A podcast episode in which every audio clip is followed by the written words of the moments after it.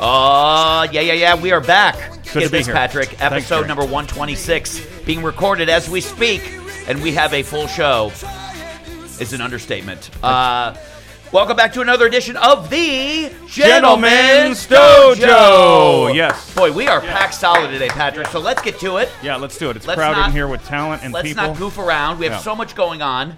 Our friend and co-host Steve Byrne is currently in Las Vegas. He's is gonna be calling in shortly? He's, He's going to be calling in right. shortly. Hopefully, he is playing at the new Comedy Cellar, which is at the Rio Hotel and Suites in Yeah. downtown Las Vegas. That's right. He will be there running his new hour special. Steve that- Byrne is half Korean, half comedian. Is that that is right? true. That's Half right. Irish. Half he's going to be running his new hour special, which is going to be taping later this year. Not sure of what network, but he's there. But instead of Steve being here in studio, and hopefully he'll call up later as we're here, uh, we have so much going on. First of all, we have a co-host in Yeah. who was just finishing up his own podcast and decided to stay with us because of our guest. Yeah, it's He- one of the benefits. Talent is just walking through They're the just halls and you walking just all over pick- the place. yeah. I just saw Chris Pratt out there. It's Yeah, crazy. Uh, he is here and going to join us for a little bit uh, until he has to bounce. But he hosts a very popular podcast here on the All Things Comedy Network. It's called Puck Off with Joe Bartnick.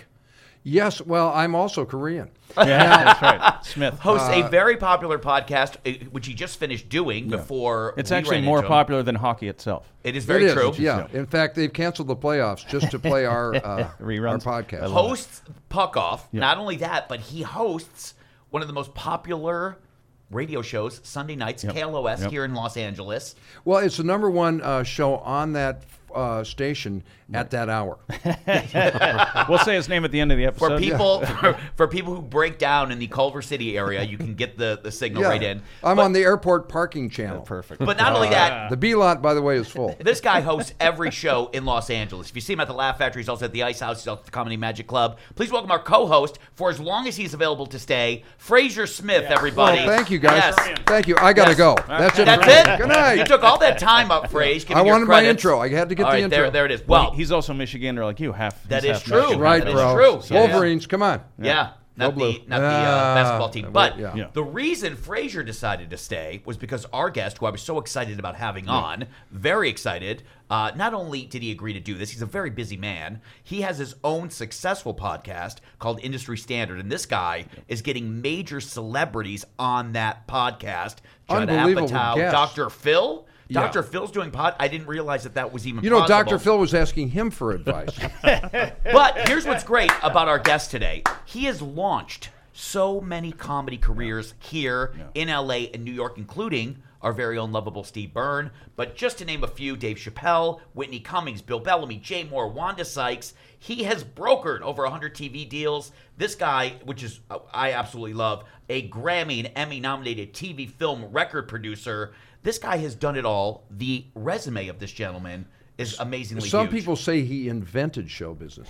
He invented show business. Yeah. And two of his clients. Kind of clients, like a Robert Evans of comedy. two of his clients Like- that he still represents, they're going to be doing their podcast here. That's in talks. Adam Ray and Brad Williams. Yeah, they're going to be coming over to the All Things Comedy Network. But enough about this. We're eight minutes in. We haven't even announced our guest yet. How about a round of applause for the very talented, the very lovable, the very over the top, nice and genuine Barry Katz. Yeah. Yes. There it is. Come on, Mr. Right. Show Business. I There it can't is. believe it. This Wow. is unbelievable. Well, welcome, first of all. He is the I- industry standard.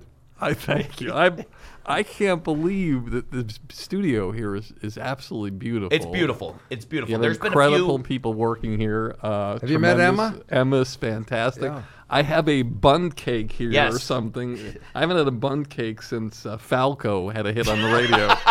Rock Me Amadeus. Another you know client, by the way, of his. and I got a, Falco? and I got They a dropped him as soon as the uh, album dropped. and I got a T-shirt that will probably fit my leg. We it's- we want you. We would love it if you could get a picture wearing the T-shirt, eating the bun cake. Or wearing the bun cake and eating the T-shirt. Yeah, whatever whatever Either works one. for you. Uh, We first of all, you are on Frazer's KLOS radio show every Sunday night. You come on, talk about comedy. You, uh, give people a little inspiration about comedy, make people feel good. I got to tell you, I have often been a guest on Frazer's show, and as I'm driving in, the crazy thing is. You are on right before me, and I will wait in the parking lot until your segment is over with because I love hearing your stories about comedy. You've been around forever back in Boston. You started comedy. You used to be a stand-up. Let's let's go way back. I also want there's so many things that we need to tackle. I also wanted to get into unfortunate news that Mitzi Shore passed away today. So there's a lot going on. Yeah, but let's that's- let, let's Early this morning, yeah. let's back up a little bit. Talk about how you got here, your route into L.A. You were in Boston, starting to do stand up, and then how you led into moving here to L.A. Yeah, it's a. I want to give you the Reader's Digest version, the smaller version, the condensed, because we'll be here forever. We'll but, take it. But first of all, I- I just want to say I'm I'm really grateful that you had me on. It means a lot. And that story you told where you wait in the car, that that just you know those are the kind of things like when you do your podcast and somebody comes up to you and, and says something like that, it, it lets you know that you're on the right path. And for me, with the podcast, uh, everybody told me not to do the industry standard podcast because I know where all the bodies are buried, and they were worried that I would say certain things, and they were worried that things would get out. They were worried that my clients would be upset because I was on doing a podcast. They were worried that I would my podcast would do better than the client's podcast, and but I felt like when you're doing things for a client, like let's say you represent somebody and they get Saturday Night Live, it's an amazing feeling when that happens. It's happened to me like, you know, four or five different times, and I've had somebody host twice. And you sit back on the couch at your house and you're really excited and you're you feel great about it, but you realize you've only helped one person. You've only done something that inspired one person. Yes, NBC benefits from how many episodes they do, and Lorne Michaels. It, I guess it helps him and Marcy, and but for the most part, you don't get to really inspire a lot of people. And I take these meetings with these network presidents and studio heads, and I'd get in my car and I'd be like, I can't believe I was the only one to hear that. And so, and I thought if I could bring that, and Doug Herzog, who was then the president of Viacom Entertainment Comedy Central and Spike, and he was the first one. Once you get one, you you normally can get many, and I've done many network presidents and studio heads. And Dr. Phil is the only podcast I think he ever did. Wow. Ted Sarandos, the president of Netflix. Uh, I think he's only done a, only one other podcast. But how I got into it uh, is that uh, my dad passed away when I was four, and when I was a teenager, I started exploring in the basement like most kids do, and I pried open an old file cabinet, and unbelievably, I found all these musty old albums that were all black artists. Diana Ross, Shirley Bassey, The Supremes, Nat King Cole, Louis Armstrong. Dad had good taste. Yeah. And you know, I'm in this white town and I'm searching through like what's going on? Like am I you know, am I from another community? And there were three albums in there with white artists and they were comedy albums. It was Smothers Brothers, uh, Lobsters Walk Sideways and Crabs Walk Straight, the one where he's banging the guitar over his head. Jonathan Winters, the comedy and tragedy album, and the button down mind of Bob Newhart. Oh, a classic. And so I learned. I well, I didn't know what to do because we didn't have a record player that worked, and we were very poor. And so I, your for your audience that's a little older, back in the day when you got groceries, they'd put one green stamp for every dollar that you spent. They were called S and H green stamps, and you'd paste them and you'd put them into a book, and then they'd be worth a certain amount. So I pasted like 24 books, and I got one of those fold down record players. Oh wow. And so I listened to a lot of the music, you know, but the comedy spoke to me, and Bob Newhart particularly. And I memorized the driving instructor routine. And I started doing it for high school talent shows in front of a thousand people. And I realized something that was really strange was that I, I was getting more laughs than Bob did on the album. and it, it was like it let So it- great. It let me know that maybe I should be doing something. But then I realized later on when I heard the story of how Bob got the record, they called him at Warner Brothers and asked him to do the uh, record. And in classic Bob Newhart stutter step form, he's like, um, I, I, I'm. Uh, I, I'm not a, a, a st- st- stand-up comic. I'm a, I'm a guy who does sketches on radio and TV. Doesn't matter, Bob. Find a venue, record your album, and do it. So he found this little like hundred seat room where he recorded these sketches. Uh, I'll call them sketches. And that record was Warner Brothers Records' first gold record in history in 1959. It went to number one, and he was living in his parents' basement. Incredible. We've had two basement references so far, and he was in his ba- and he didn't know that his record was number one. Yeah, and, if, and for those of you who His mom yelled down, "Hey, dude, Bob, you're number one." and for those in your audience who don't really know Bob Newhart, it the kind of comedy that he did was I'll call it dialogue humor, where he created a scene, but he never played characters. He did his own voice for each person he was he was imitating. It was very strange. It was kind of like the closest thing I could say is if your audience YouTube's uh, Ellen DeGeneres' first Tonight Show, where she did a three-minute bit called "Conversations with God," and if you watch that, that's the kind of comedy he did. There was no, she's not imitating God's voice, and so that's what Bob would do. And he, his comedy was, it, it wasn't really that it wasn't really that gut bustingly funny. It was just like titters, you know, and that's the kind of comedy that it was back then. That was the name of his second album. But that's what it was. It was singles. It was hitting hitting little singles. Jim Gaffigan talks about Yeah, that. it's It, it, that's so right what you said. It's like you know, in comedy today, if you're an artist or you're a comedian, you're if you hit singles, you're not getting on. It's like you have to figure out how to hit home runs uh, all the time, and if you don't, there's somebody else who's going to pass you, and that's why That's why I always bunt. And, that- and and that's why when I sit across from Frazer, he's very self-deprecating. He's always self-deprecating. But the fact is, is that he works everywhere. He opens for Dr. Ken. He opens for Tim Allen. It's not just relationships. You know, relationships are great, and people will have you around, but you have to deliver.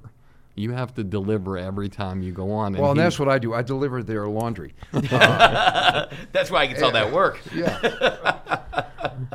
anyway, so that's how I got into it. So then I went to Boston, Boston University, and then I, I this is a really interesting story. Like there was a blizzard in 1978. This is how long ago it was, and it was a federal emergency. And I'm in Kenmore Square. If your audience is familiar with Boston, there's the three streets that come off of Kenmore Square. There's Commonwealth Avenue where BU and BC is. There's Beacon Street where all the women's colleges are, Simmons and all that. And then there's Brookline Avenue where Fenway Park is. And I'm standing there and there's nothing. There is no one except for people walking, no cars, nothing. It's it's midnight on a Saturday and I hear laughter. And I look over, and ironically, the place is still there today. It was a brownstone pub called Crossroads. And I walked up the stairs as the laughter was on. And as you're walking up the stairs, you know how you look at stairs until you get to a certain point. You look at the feed and you see somebody on stage. And there was a guy on stage who looked like a young Larry from the Three Stooges. and he had his foot on a chair and he's strumming a guitar. And I'll never forget this, and this will probably be recognizable to your audience. He was singing and talking, Rachel, my dear, oh, how I loved her. Having sex with Rachel was amazing. It was like a concert. Frisbees would be flying around the room, beach balls would be hitting me in the head, and every time Rachel wanted more, she'd light a match. and then he just looked up and he went, thanks.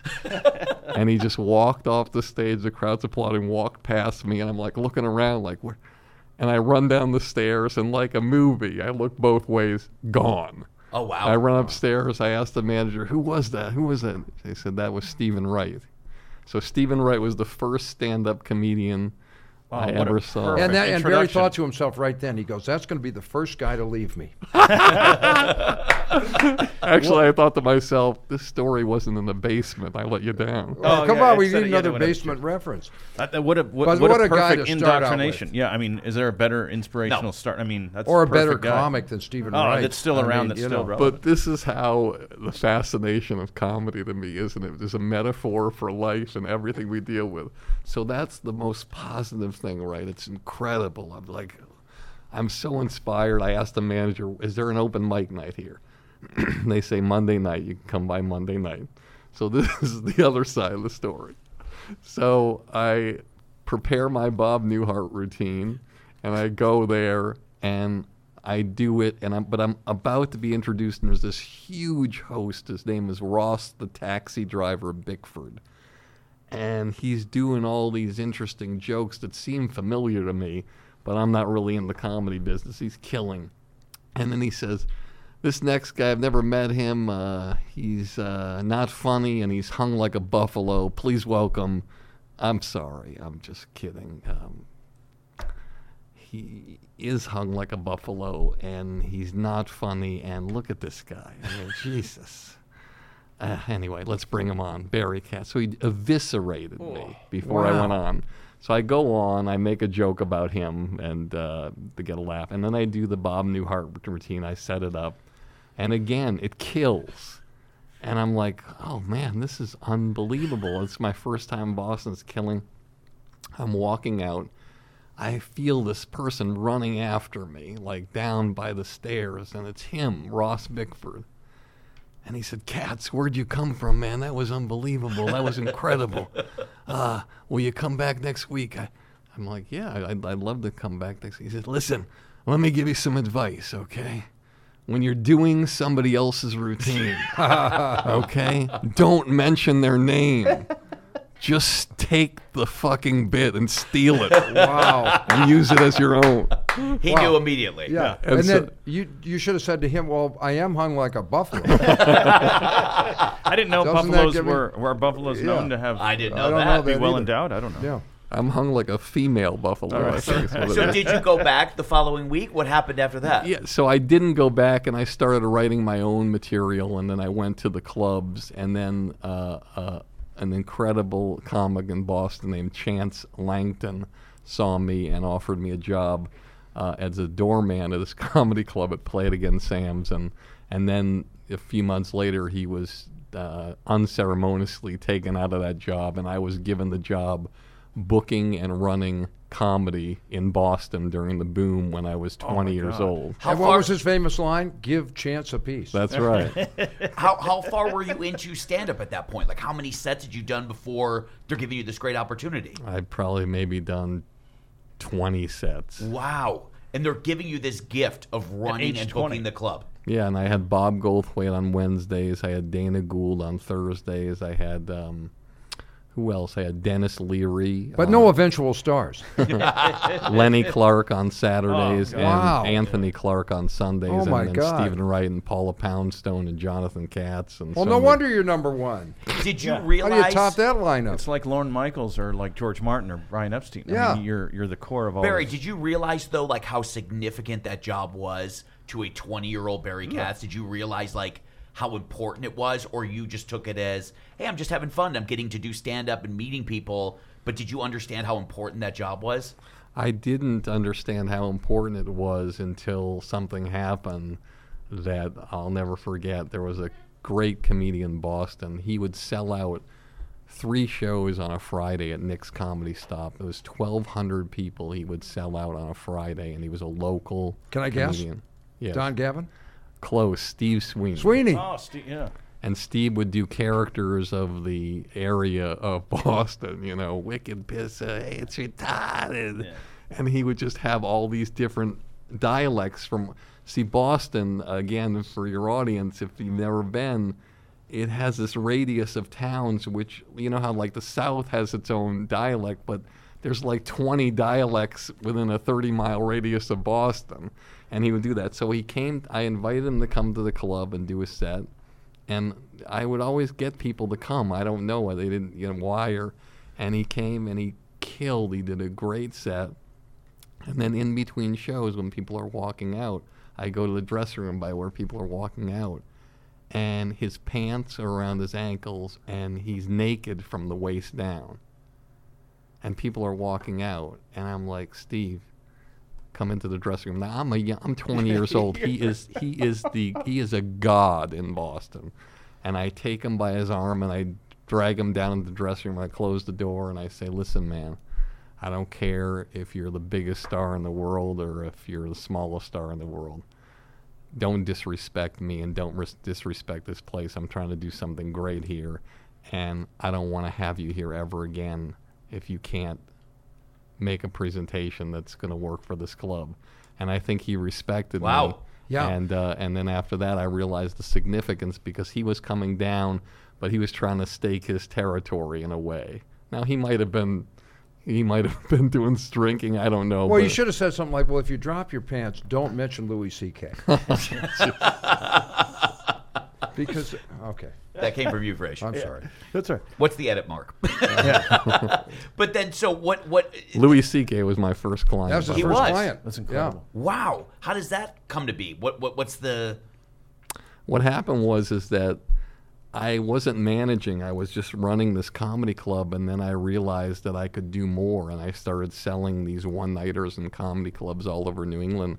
And before I knew it, from my basement in Allston, Massachusetts, Frazer, I had like over 50 different comedy rooms and comedy clubs that I was booking. It was crazy. Are you making money? Is it? Is it? You're making a good living booking 50 rooms? I mean, Yeah, I'm not. I mean, I'm not. And, and the timing on this, I, can't, I mean, that's the late '70s with all these great rooms. acts. Yeah, it was out. it was like the early '80s. I'm, and I'm not I'm not, I'm not killing it, but I would say that probably through everything, maybe a hundred thousand, a hundred and twenty, twenty-five, hundred and fifty thousand, maybe if I'm lucky, through all these different gigs and whatever. And so that's how it it really began and how it started in that realm. but are comics kissing your ass to get part of that 50 room package? Like, are they? Because obviously, like today, it's you know. You know, obviously there's wasn't email back then, but like I would assume comics are just all over it because now it opens up. I could work 50 of Barry's rooms if I get in with him and he likes what I do. Yeah, I mean they were they wanted to work in those rooms and they Yeah. were uh, they were nice. I'm still calling him. for those rooms that- from that have gone under. from that time period. They're not there anymore, but but uh, but back then, like I would do showcases and I wasn't really managing. And then I remember I had Denis Leary on Thursdays, and I remember his manager came to Boston, and his manager at the time was Jason Solomon, and um, I just I never saw or heard of a manager before, and I was fascinated by it. And so I drove to New York to meet him. I'll never forget this. I drove to New York. Uh, this was one of the first times I went to New York, and he said my office is on 57th and Broadway. And I said, "Oh, great! My mother always told me that was the area to be." And I'm looking for the address in my car, and it's all these residential uh, brownstone apartment buildings. And and I find it, and I ring the buzzer, and he says, "Come up." And I'm walking up the stairs, walking up the stairs. And it's like a fourth floor walk up, and I'm like, and I'm knocking on the door, and there's no company name on the thing, you know, and and and so he opens the door, and it opens up into his living room. And sitting on his couch is a comedian you might remember, Roger Kabler, an impressionist. I know Roger. Yeah, And he was signing a He was contract. one of the elves. Yeah, he was signing a contract with Jason Solomon for Wow. management. I, I missed that. I'm sorry. I did too. I did too. Um, and so and so, but he taught me about management. He taught me about headshots and what to do and the submissions and everything like that. And I learned a lot from him. And so I thought, well, I want to manage. And Louis C.K. was a guy who was 18. He just turned 18. And there was something really special about him. And uh, I loved him and I loved his energy and I loved his drive. He always was writing. He was one of the first guys to have you know, it's interesting. I just was in this um, the Bel Air Hotel. I'm not. I wasn't there because I'm having like expensive meals. I was just No, there. he's got to deal with him. but I, I just wanted to show you something, and the, the audience can't see it. But I was in this place, and it had the um, this photo, and it reminded me of Louis C.K. of Steve Jobs holding that Oh, wow. first, you know, square like beige computer um, of what it was if they could ever get it. And and so Louis had the first one of those. He was always creating, always doing things, and that's why, you know, and I'm getting off on a tangent, but you know, the thing that happened to him, and I say that happened to him, and that's probably the wrong choice of words. And Frazer's going to try to come in with a No, joke, I'm but not. I'm not going to let him do it. so I won't do that. And the thing that is is lost, I think, sometimes, and and everybody has an opinion on things, and I'm not. What what happened was horrible to those women, and Louis knows it. And but what's weird is like, you, you don't take into account the whole life of somebody, and their whole life, what they're like as a father, what they're like as a a son, you know, what they're like with their friends, what they're the community they've created for so many different people and so many jobs that they've created for people. We oftentimes identify with the the mistake that somebody makes and how many hours did he you know, how many minutes or hours happen making that mistake versus how many hours of community and, and greatness that he brought towards his family and his friends and the comedy community. So it's really hard. It's not being disingenuous to the people who were damaged and hurt.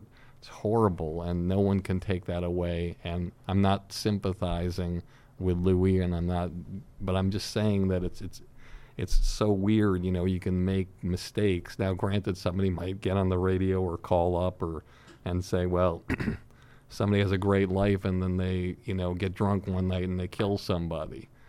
You know, obviously there's different levels of things that happen, but I just think that I think that Louis will be back and I think, you know, maybe if he takes a couple of years or something and just takes it easy, I think people will embrace him and and and know that he's one of the greatest ever. And to me, I was honored to represent him as my first client. And How about uh, the Christmas story? You want me to tell that? Yeah. By the way, I just want to say this really quick. Last week, Patrick and I, one of our guests, speaking to the Louis story, last week we had on an author who wrote a book called Shame Nation. Her name was Sue Scheff, And Sue talked about how people have these oops moments. Now, I'm not comparing what, what these moments are to what Louis did, but somehow people will get caught and they're videotaped going off on a tirade in an airplane.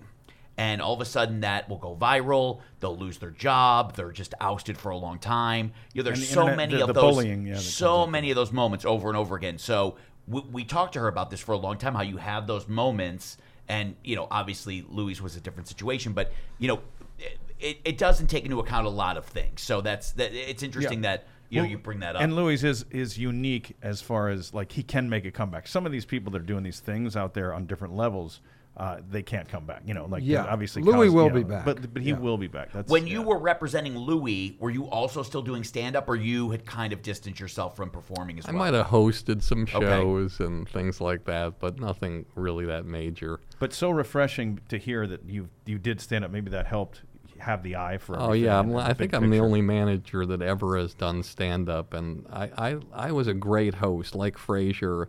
Um, and any comic will tell you, even if they uh, shit on my comedy, they'll tell you that I was always a great host because I, I had this thing that I did, and I have a horrible memory of, of faces and names. I don't know how I made it happen in the shows, but I would always like if I let's say I was hosting, I'd do ten minutes and I talk to the audience, and I'd always have my rolodex of things that I'd written for these things, and and let's say I talk to him, and you know, and and I'd say, you know, the for whatever reason, the guy with the fl- flannel shirt uh, from Burlington Coat Factory, um, the guy with the headphones on for no apparent reason, the people that hate me, and then and then and then after like let's say Louis C.K. was the first guy on, and he'd say thank you, good night, and there'd be the applause, and I'd get up there, Louis C.K. Let him know, the guy from the Coat Factory, the guy wearing the headphones, the people who hate me, and, and then I talk to somebody else, and then by the end of the show, I every tag there'd be like 20 tags that,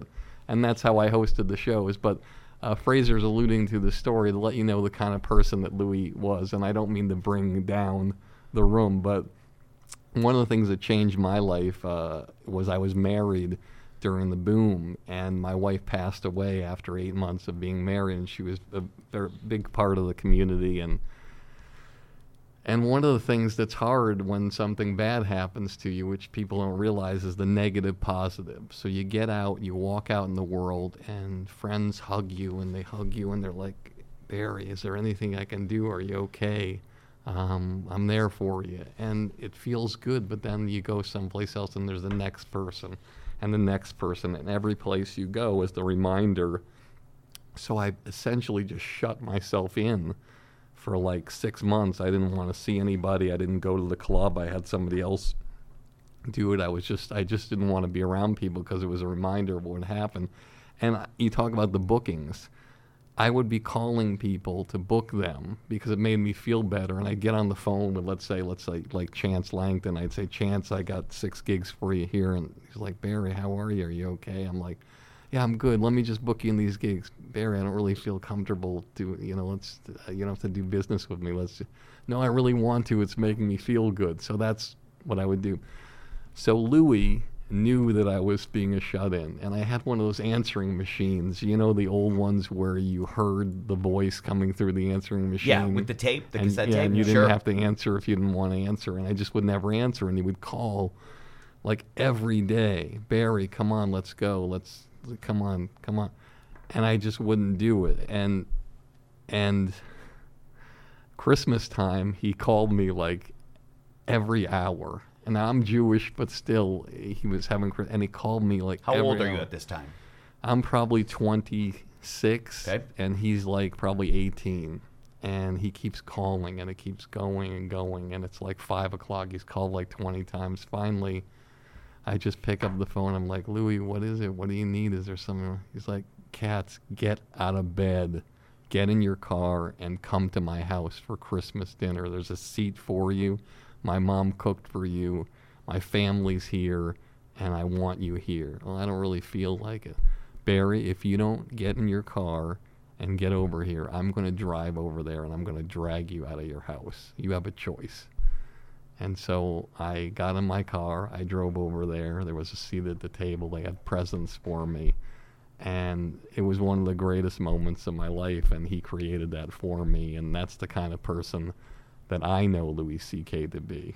And and I'll never forget that. Well, it is crazy. We, That we, is we, some strong love. we, That's we, pretty we talk about this a lot. No matter what this business offers you, whether you're at the lower end, higher end, wherever wherever you are in the comedy reign, the comedy spectrum, there's no better feeling than walking into a club, walking into the Improv Laugh Factory, wherever that is, and just seeing that group of comics that you know. Obviously, everybody they'll see somebody who gets found, they'll be like, "What the hell did that guy get it for?" But like when you walk in and there's that camaraderie of just everybody where it's us against them.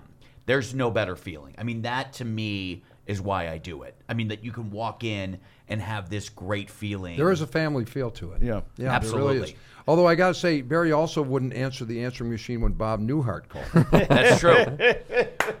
Hey, Barry, you're doing my stuff. Barry- and you're doing it Oh, better. You're Barry. doing it better. Barry was doing very well. He was very wealthy. He had the uh, two tapes, one that played the outgoing message, Yeah. and then the second one that recorded the incoming message. There was that higher end one. Wow, you remember that? So I told him my parents. they- told- So you, you start managing now full time, right? That's the gig, right? You're starting yeah, to do so that. So my first clients were like uh, Louis, uh, Jay Mohr, Chappelle, um, Who's got a good eye? Yeah. um, Tracy Morgan, Jim Breuer, Darrell Hammond. Um, How are you securing all of these guys? I mean, all Are of they these coming big through New. York, or is this Yeah. nationwide? Or are you traveling? Or I don't know. It's like it's my feeling is in business, and you know, for all of your listeners, whatever business you're in, you just you just have established that you can do something really, really great one time, and if you do something extraordinary one time, somebody will give you the chance to do it again, and then if you do it again.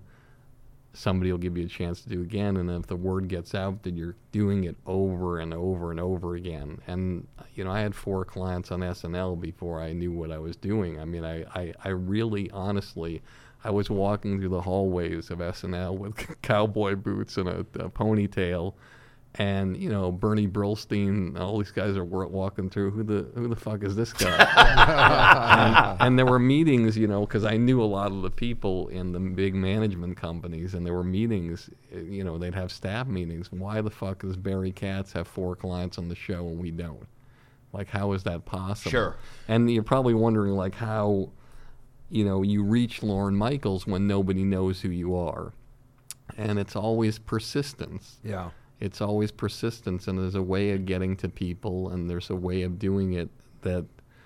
And if you deliver once you get their attention, you just the thing is you have to deliver once you get their attention. That's the biggest mistake that any actor, actress, comedian, or anybody makes. They'll send a person, they'll send me something, and the video will be like a C minus.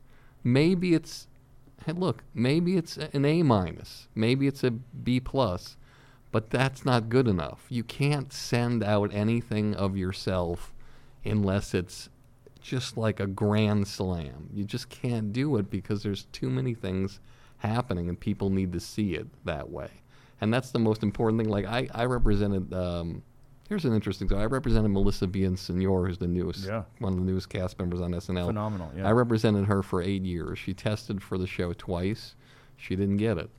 Um, the first time she tested, I, you know, you it's it's all sales. Like so, you go to Lorne, and if Lorne were sitting right next to me or Marci, they would say the same thing. You're you're trying to break through the clutter.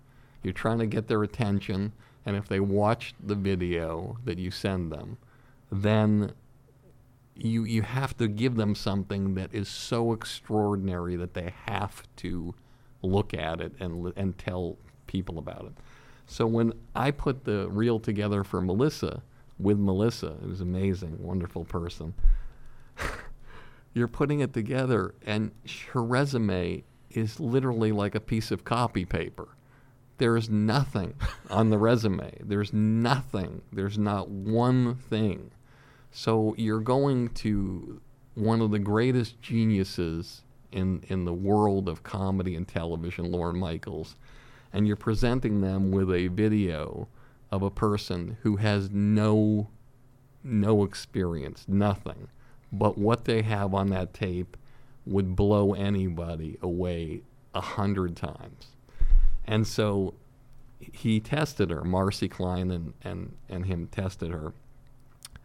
And she tested, and, and we prepare. Like I'm a big prepare person, like Tracy Morgan. When I'll, I can tell that story later, but I really am about the preparation. It's so important. And so when she got to do the test, she wasn't. She just went and did it, and she did it great. And I'll never forget what she told me happened, which which I, I should have uh, thought about it afterwards. But so she gets off stage, and how you test for SNL, you test on the stage where the host brings on the band. You know that little thing, that little space there. And she finished, and what normally happens, nobody laughs, nobody does Oh, anything. brutal. Brutal. There's nobody, maybe a Brutal. cameraman. Kind of like my set. Right. Maybe three minutes, five Yeah, minutes. How yeah, long are about five minutes. Five maybe minutes, a cameraman laughs or whatever. So she finishes. She's walking out, and she notices somebody walking towards her. It's Lorne Michaels. Wow. He goes up to her. He shakes her hand. He says, "That was really, really great. Thank you." Wow. Now that never happened. I was going to say that must be Wow. unusual. That's rare. That alone, So I'd I'm be fine with. so I'm thinking this is this is good news. But Lorne, of course, he's been in television 45, 50 years. He's very shrewd. He's very smart. He knows there's nothing on a resume. So he did something which I thought was really, really impressive as a producer.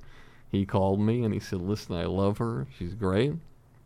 And Marci called me and said, "Listen, uh, I want her to come back and test with the next group of people at the end of the summer. I want her to give me five new minutes and five new more characters. And so now she was faced with the fact that she had to create it's like it's like the B side of a record. Sure. Right. Or it's like when Tracy Chapman puts out her first album, you're like, holy crap. It's like the this is sophomore amazing. album. Yeah. And so, but the next, you work 10 years Yeah. for that first album, and then you got to. So she had to, in two months, create this Oh. this audition for this, which was really good, but it wasn't the A plus. It Right. couldn't possibly be Yeah. that. And so she tested again, and she didn't get it. And so, and that was, you know, very traumatic. But that, but now, then eight years later, she got the show, and and it just shows you you can't give up. You have to have the persistence. Like the no to me, the no to me has always yes. been a temporary yes. Because we were, it's it's interesting about Melissa. I worked with her three years ago on New Year's Eve in Seattle, and she's very quiet, kind of an introvert. But yet, you would always see on her Facebook, her Instagram, all these videos. Unbelievable just videos. always throwing them up, always doing stuff. And you know, we were talking here before you got here, Barry, and we were saying like, it's amazing how now in 2018 you can almost set your own destination in a way that you couldn't before. Where you know, back when you started, back when you first started managing, the Tonight Show was the mecca. That's what you wanted to get on. You wanted to jumpstart your career with that. But we were just saying it's almost as though you get on Joe Rogan's podcast, and that's almost better than a Tonight Show spot. I mean, would you agree with that?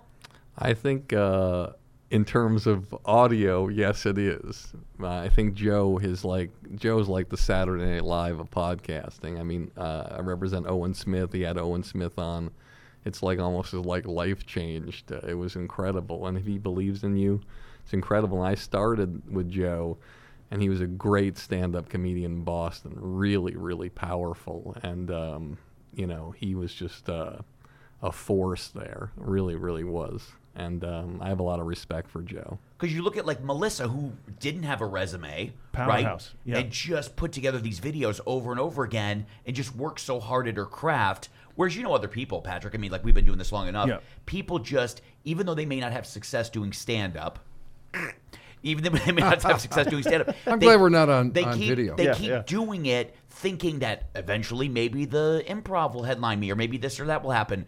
Instead of going out and trying to find something else that might be a better fit, why not go and try to get some acting gigs or commercial gigs? And then the clubs will start looking at you differently. But I think people are so on the straight and narrow that they're not expanding their options in terms of what else they could be doing. Well, that's what you've done career-wise too. It wasn't just stick to management. Now you're producing. You're doing all this thing. Not to take us into another level of this, but uh, the diversification. No, and I, fe- I feel like that's good and bad sometimes because like I love look, I don't want to do one thing, but you know, Elvis Presley probably loved that Colonel Tom Parker did one thing.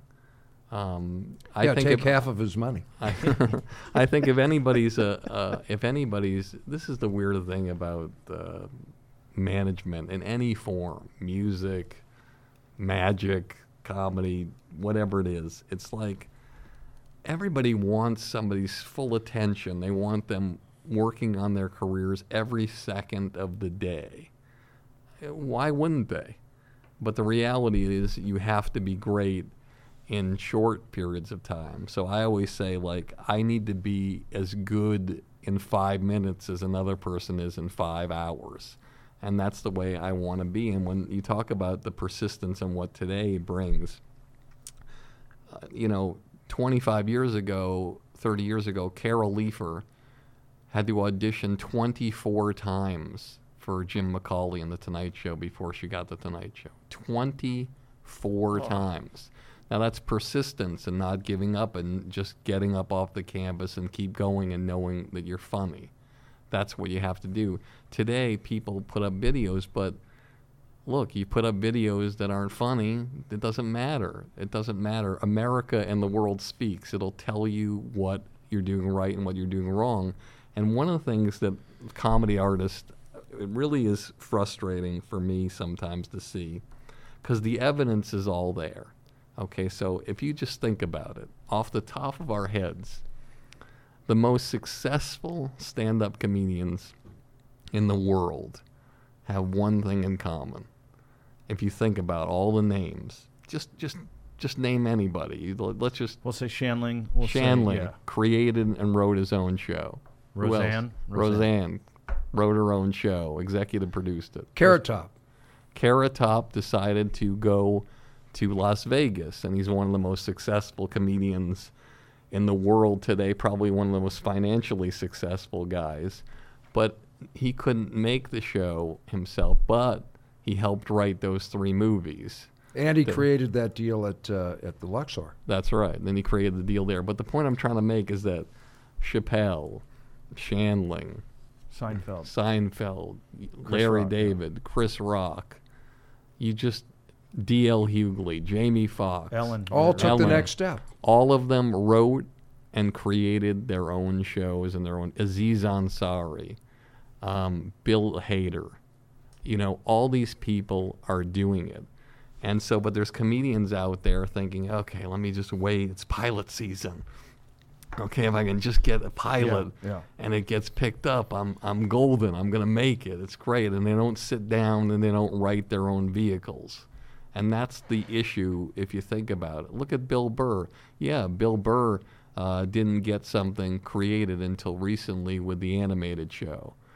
And he became big because of a fluke, in, in my estimation, and the greatest thing that ever happened to a comedian when the Philadelphia show. Right, which you Yeah. talked about on Frazer's Yeah. show. Amazing. And so and so and that was the moment where the world saw his talent. How great he was. Yeah. America saw it and they weren't seeing and the world saw it and they weren't seeing it before. But Bill, I believe he said something interesting one time about how he did a show and I think it was Chappelle that came up to him uh, after a show and said, "Listen, you know, you're you're great. You're gonna be you're gonna be really big. It's gonna take you longer the way you're doing it, but once you hit, you're gonna hit really really big."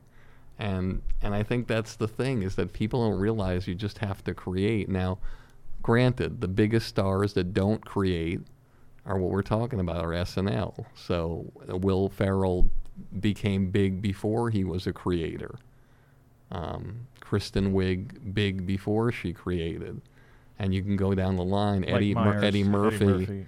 These people became big, and then maybe they wrote a movie that became big. But the fact is, they had the launching pad before they had the right for themselves. And uh, Barry, would you suggest to someone who is on their way up to uh, to do that, to start uh, planning ahead and, and writing something for yourself, writing some other The biggest thing Options? I, the biggest thing I would suggest because the technology is so cheap now, and you can shoot stuff on iPhones. Like Owen Smith, who I mentioned, shot an entire hour special with iPhones. He bought ten iPhones, and then he shot the special, and then he returned them the next day. and so That's so cool. and so, but the thing is, is that what stops you from writing your own show and filming it, and then if that doesn't work, and then you do another one, and if that doesn't work, you don't, you do another one. I remember when I interviewed Judd Apatow for Industry Standard. I I took a risk because I I hadn't sit, sat down with him in a long time, and I. I sat down with him, and when the first time he sat down, he just sits down in the chair, and I start the cold open. And I say, "When I think of you, I look at you, Judd. I think of failure. That's a Because good he- open. Because he failed eight times in a row. He failed up. He failed Yeah. forward. And so that's the thing. And so that's what a lot of comedians don't do. They don't they don't write, they don't create. They they write their stand up. But the thing about stand up and I think Frazer, maybe you'll agree, maybe you won't agree, but technically speaking on paper when you think of the craft of stand up, you let's say a writer writes 10 monologue jokes that are great monologue jokes for let's say Fallon or Kimmel and you just read them and you can just re- every t- you know let's say he gives you his best 10 and each one you're reading and you're just laughing you're laughing out loud they're so good. Technically speaking it would appear that any human being who could get up in front of a crowd could just stand in front of the microphone and deliver these jokes the way we're reading them.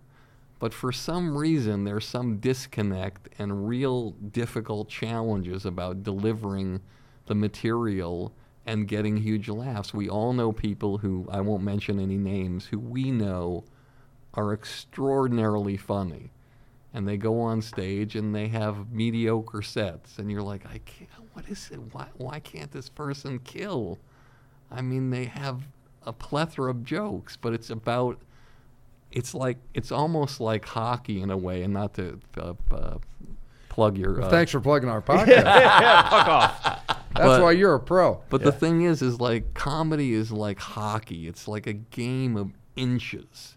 You know, basketball isn't a game of inches. Baseball, believe it or not, isn't. You can still get a hit or do it.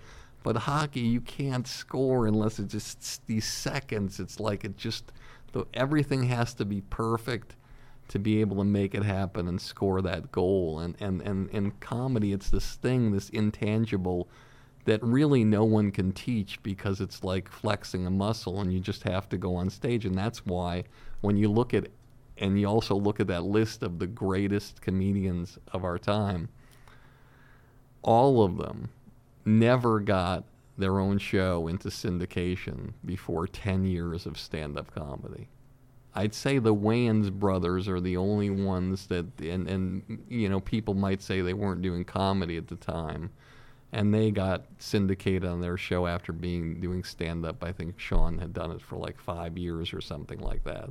So it's very rare. Like Whitney had her show, you know, it didn't. It went two seasons. It didn't go because she hadn't been doing it that long. Well, I remember calling George Lopez and congratulating him on getting his the Lopez show, the first one on ABC, and he goes, "Well, I yeah, after 17 years, Yeah. you Wow. know." Overnight and then he hung up. And then he hung up on me. Now, but you know, it does take that body of work to. Uh, Yeah, so think about anybody listening, like you know what you have to do, and and look, any doctor who's listening to this podcast will laugh at us sure. because they have to put their ten years in. A lawyer has to put tons of time in to be a great lawyer. You can't you can't just do these things and and you know if you're a musician or a singer songwriter, a lot of times we all know it's there's like a gift there's something that's channeled through you. It's like a past lifetime. Like if you see like what is two or three years ago on america's got talent grace VanderWaal she's standing there she's playing an ukulele and- but her voice is just and she's re- writing these songs. Well how does a 13 year old write these songs and beat everybody on the competition? It's, you know there's with music i think I, I, I think for some artists it comes naturally and it doesn't have to be the 10 year plan you can just it just channels through you and it just happens It's also interesting too because I remember when I moved to LA, so many people like I remember seeing this management company and I'm like, if I could be with them, I'm set. Yeah. That's all I need to do is be with these guys. And then you would hear three weeks later people who were with them saying, "Screw those guys. yeah. They don't do shit for me." Yeah. And then you realize, well, what are you doing for yourself? Right. And, uh, you know, it's, it, it is crazy. There's that, uh, you know, dynamic between. yeah, the you know, two. it took my doctor 15 years to get his TV show. Dr. Ken. yeah. Yeah. By the way, I was going to ask you because you know, looking at, I mean, your body of work and, and executive producing so many things. Looking back at Last Comic Standing, who was somebody from all of those seasons that you thought was so great and a perfect fit for that show, but didn't quite jump over the rainbow? Who is there? Somebody that maybe sticks out? That's a great question. There's always uh, amazing people who didn't get to where they I thought they could go. You know, Ralphie May came in second. Ralphie could May, have been. Yeah, um, uh, he's and Ralphie May's a great example. Ralphie May, I mean, he was the guy we identified. Jay Mohr, Peter Engel, who created Saved by the Bell, and myself. We we executive produced at that time, and we we identified him as somebody who we wanted on the show and we believed could get on the show. He obviously had to get through the process, but on that finals night, he got a standing ovation in the middle of his set and Dat Phan didn't, but Dat Phan won. And because again, America has this thing where they tell you where you're supposed to be, and in that particular show, I think that hurt the show tremendously because it's not that Dat Phan's a bad person or that he's a horrible guy or a horrific stand-up comedian. America loved the story of this homeless guy who was like living in his car and they wanted to root for the underdog. Ralphie was obviously the favorite and sometimes you root for the underdog and if you're voting that's what happens. And so I think that hurt the credibility of, of the show. But Ralphie had a huge career because of it and and you know that was one of his biggest things that people always knew him for. And I think you know people like Amy Schumer got their start on it. She finished fourth, I believe, one year, and and Gary Gulman, and there's so many others that Eliza. Gary's great. Eliza. Yeah, Eliza. Yeah. Well, there's stories about the old Star Search too, where whoever came in second made it big. Oh, oh that's There's a whole Yeah, bunch yeah, of people yeah. that came in second that made it big. On And, and, and it's funny because you have uh, a new show coming out about Ralphie. Do you not? Is there a show? I'm I'm working on something uh, about Ralphie May's life and uh, and his uh, his family and his struggles, and uh, it's it's it's truly uh, an amazing thing. I can't talk too much about it, but well, it's interesting. Um, I was really close with him. I Yeah, had you spoke at for his him. Yeah, funeral. you were, spoke uh, I, at his. spo- I spoke at his You're on tour with him too. I was on the road with him for a long time. Did Vegas with him for many, many years. eh, Close with his family, and I, I, re- I remember one one time we were in Vegas. He was playing the South Point Casino. Sold out three shows. That casino took great care of us. You could order anything, And get that's a, and just so the audience knows, that's a 930 seat room. Crazy. And so I- he's I selling out almost 3,000 seats in, in Vegas. we were there the same weekend that Dat was working the improv at Harrah's, and I just remember hearing that the numbers were like it was just weird because I was working with him. you were, Yeah, that's why the numbers were low. but but, but- wa- was there somebody from Last Comic Standing that you thought, oh wow, I, I would have thought that this person with that platform, this environment would have just nailed it out. Uh, Robert Kelly was one that I thought was going to kill it, and Oh, uh, yeah. and uh, Steve Byrne is another one I thought was going to kill it. And Steve and did Last Comic Standing. He did. He did Last Comic Standing. Oh, funny! I did not know that. Yeah, I did doesn't know watch that. He. Watch, doesn't. watch will tell me he didn't, but He uh, doesn't. yeah. He doesn't advertise yeah, that part. it's of not it. out there. You know, one guy that blew up that, that was really interesting was uh, Felipe Esparza. Yeah, and, Oh. and I I there's there's two people, actually three, but I'll just say two that I went to the first meeting of Last Comic Standing, and I had like a disc, like a DVD. And you know those long tables where uh, people meet, those huge conference tables the size of Rhode Island. And I remember that before the meeting started, I flicked the DVD down, and it would spin around on the table and stop. I'd say, "That's the person who's going to win this year." And they'd be like, Barry, you don't have a vote. You don't. You can't vote. I had to sign a 66-page contract saying that I couldn't do anything with anything with it. But but Felipe Esparza and Josh Blue, I told them we're gonna. Yeah. Oh wow! Yeah. I told them we're gonna win the win Wow. the contest, and they did. And they did. I- Is that show coming back at some point, or it's done?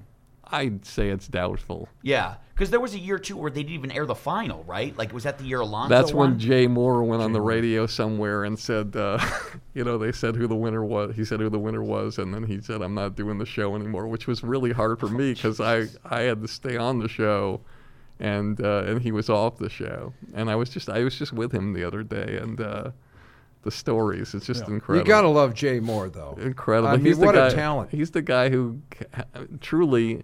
I wouldn't be doing the podcast without him. I almost want to tell this quick story. Like, Go, please. So, so uh, the reason why I ended up doing a podcast was he started his podcast on the night before. He calls me up. He says, "Barry, I've got the podcast tomorrow." I'm like, "I know, Jay. You got it." I says, "Listen, I want you to be my first guest." I'm like, "Jay, I'm not. I'm not an on town. I can't be a guest. I don't do that. I don't do interviews. I don't." He's like, "Be in my garage at 7. And I'm like, so I do the podcast with him and I finish it up. It feels great. We're talking about the business and the things that happen and in his career, the good, the bad, the ugly. And the next day he calls me up and he says, Barry, uh, you're not going to believe this, but uh, our podcast was the number one podcast in the world that In the day." world. Wow. And so it was 450,000 people that day or whatever it was that I forget what it was. And I'm like, that's that's crazy. And and I was the recipient, like the coattail writer of his thing. And then the next day he calls me, he says, Barry, the comments are coming in. It's crazy. I want you to do my third episode. I'm like, Jay, I'm not doing your third episode. It's not be at my garage at seven. Wow. And so I did Oh. the third, the tenth, the 18th, and before I knew it, there were five million people who'd listened Wow. to me and said you should do your own podcast. And I was for a spin-off. against it.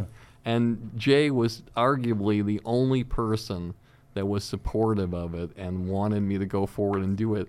And when I launched with Doug Herzog, I'll never forget. The next day, a Tuesday, he was called on the radio. Uh, he had his own radio show, and he called me. He said, "Come down to." Uh, the radio station. I have to show you something. Jay, I'm like, I can't come down. It's a, Jay, Barry, come down. Come down. I can't be here at one o'clock. So I came down. He's behind the glass and he finishes this thing like the radio people do. He takes his headphones off, waves me in, and he's got his laptop and he's got the iTunes, you know, page on that has the ratings of the top podcasts.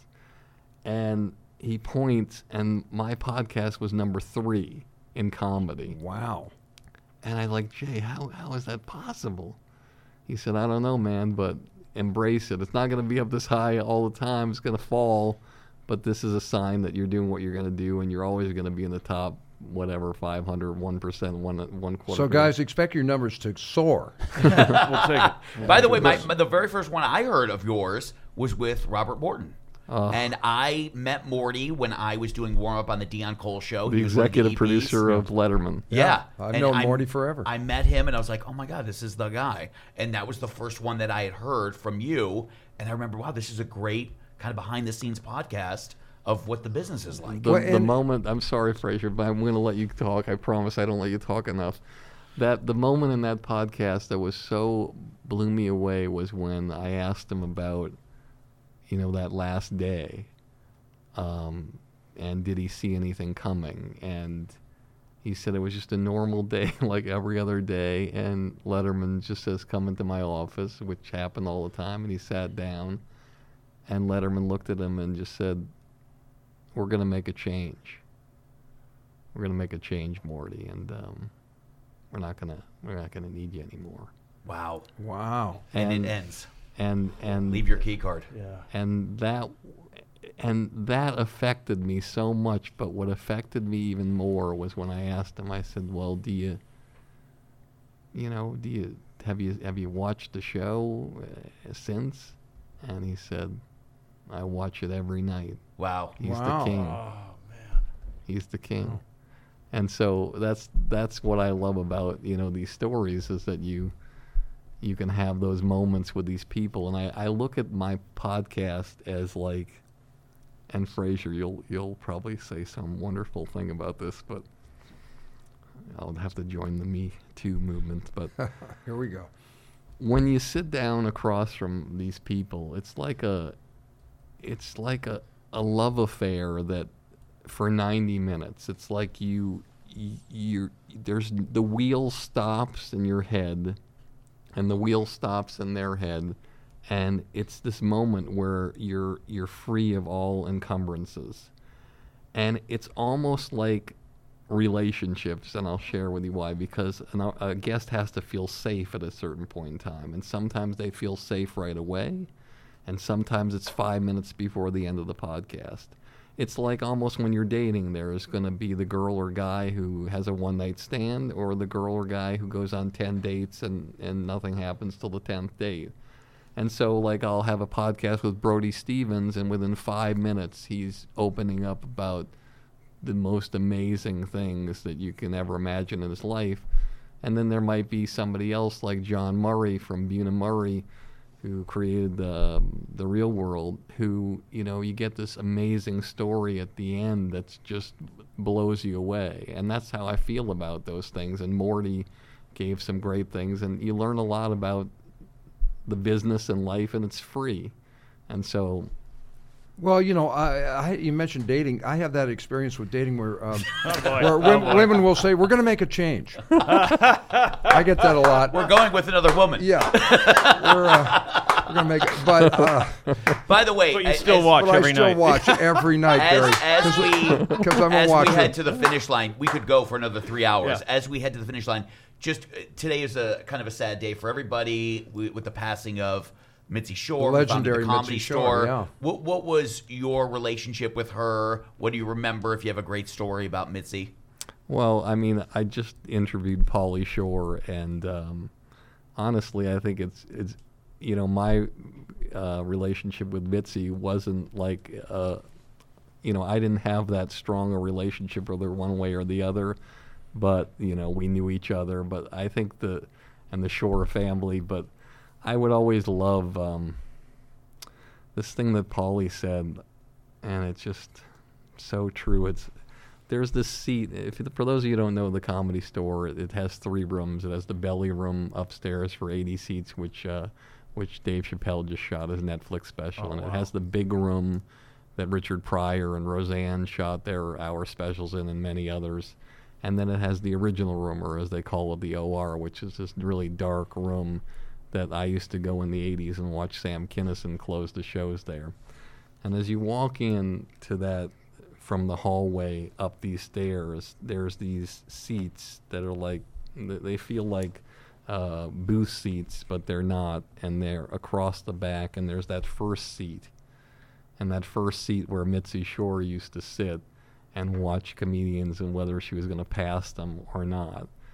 And I think when I was interviewing Paul, he said this thing. Sometimes he walks in and he sees a comedian sitting in that seat, and he almost wants to say, "Hey, look, you know that's That's Mitzi's seat. that's Mitzi's seat. Yeah. That's the seat where she looked at people and said whether you're passed or not passed, and um, and it, it always gets me when I walk back that uh, past that seat. And and and Pauly said some amazing things about his mom and what happened there, and um, the reverence he had for her, and he was so sad that he couldn't have the kind of relationship that he had with her before, and the comedians couldn't. And that was an amazing podcast uh, from the Comedy Store. So uh, I remember so many things, but I think I I remember him how he honored her in that show, and he it's just uh, it is a sad day. And I, I believe it or not, I'm driving over. I didn't know until you mentioned it, so it it uh, it Oh wow. Yeah. it really um. Hit Well, you know, I was hosting at the uh, store on Monday night, and uh, Bob Saget and Jeff Ross, uh, your good friends, stopped by, and they did a little tribute to Mitzi because they had gotten a text from Pauly saying that uh, it was close, and uh, and what they said was brilliant because they had both been there in those heyday years and knew uh, all all facets of Mitzi Shore, and she was a, a star maker. You know, she developed talent. She nurtured talent. She was scary because she could make or break you. She had that kind of power. And before you got to Carson, when we said that Carson was the arbiter of, of, of making it in the business uh, for so long, you had to go through her test first. Yeah, you had to what- prove- you had to prove yourself. Yeah, And- before she, and then the Tonight Show, uh, uh, people would come and scout people at the store back then. So that's how they got to the Carson Show. And uh, she, if you look at the poster, the 20th anniversary poster from Comedy Store, over 30 major stars that she discovered. And she never asked for any money from Yeah. them. She never wanted anything from them. She just wanted that space to. And Saget, who was just on the podcast, you, you talk about the power, and you know, she gave him. She passed him right away. He was working all these shows. He was making a lot of money with her. But then he said she had the ability to say something that would take him out of his game and make him think, "Am I like he was doing a show in Vegas? They she did something in Vegas, comedy store in Vegas, and he had a bad set. He had a really bad set. And this is when he's known. He's on the show. He's on TV. yeah, he's not on TV. Oh, he's yet. not on TV yet, And okay. so he went backstage, and Mitzi just looked at him and said, "You're you, you lost it, Bob. You're not funny anymore." Wow. and Wow. and that crushed him and made him work harder, which I think was the inspiration of what she wanted. And he worked harder, harder on acting, and then he booked a Richard Pryor movie, and then he started hanging out and working with Pryor, and then he was back in the fold again. Maybe I have the wrong idea, but that's why I don't play good rooms. I prefer to do shitty rooms with less pressure. Well- which is why I'm here today. uh, by the way, I, I, we could talk for another three hours, and I, I would hope uh, if we.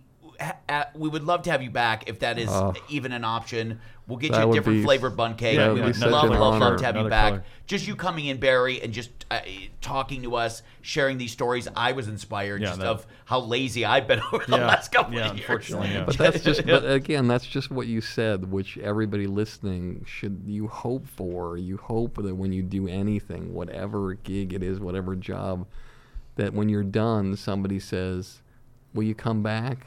Will you come back? We'd like to have you back." It doesn't matter what it is, and it lets you know that hopefully you did what you were supposed to do. Well, plus Barry has a two bunt cake minimum. That is true. we've had we've had guests on it about three minutes in. We're like, how are we going to fill this yeah. time? Oh, yeah, it yeah, yeah. Yeah. Time to play a lot It of music. happens. Well, we want to th- say thank you so much, Yeah. Barry, for Thanks. coming in. Thank you. Barry Katz, talent, industry, comic legend. He right is here show with us business. today. Yeah. Show business. and check out business. Industry Standard. Industry subscribe. Standard, one of Great my favorite podcasts. Yeah. Thank you so much, Barry, for Thank coming in. Also, thank you to Frazer Smith. Well, I don't know. I just got a text from uh, Bill Burr. He said we're going to be making some changes. so, Frazer has his own show here on the All Things Comedy Yeah. Network called Puck Off with one, one of our good friends, Joe Bartnick. Bartnick. Uh, my good buddy, Patrick Yeah. Keane. Thank you for being here as well. Thank we you, love Gary. it. Yeah. Uh, and Steve Byrne, who's in Las Vegas tonight, working on his new hour special at the Rio. So if you're out in Vegas, uh, check him out at the Comedy Cellar. great comic, by the Yeah, way. great. Well, uh, good, a good place to go see Fantastic. comedy. A brand new room, the Comedy Cellar. Uh, but want to thank everybody for listening He's here at All Things Korean. Comedy. Yeah. and he's also Korean too. And one more time, thanks to the wonderful Barry Katz Yes. Barry Katz! Thank you so much, Wow. guys. I appreciate it. All right. For everybody here on the show, Patrick Keane, Frazer Smith, our guest Barry Katz, I've been uh, Gary Cannon. Thank you guys for listening to the Gentleman's Dojo. Goodbye. Bye.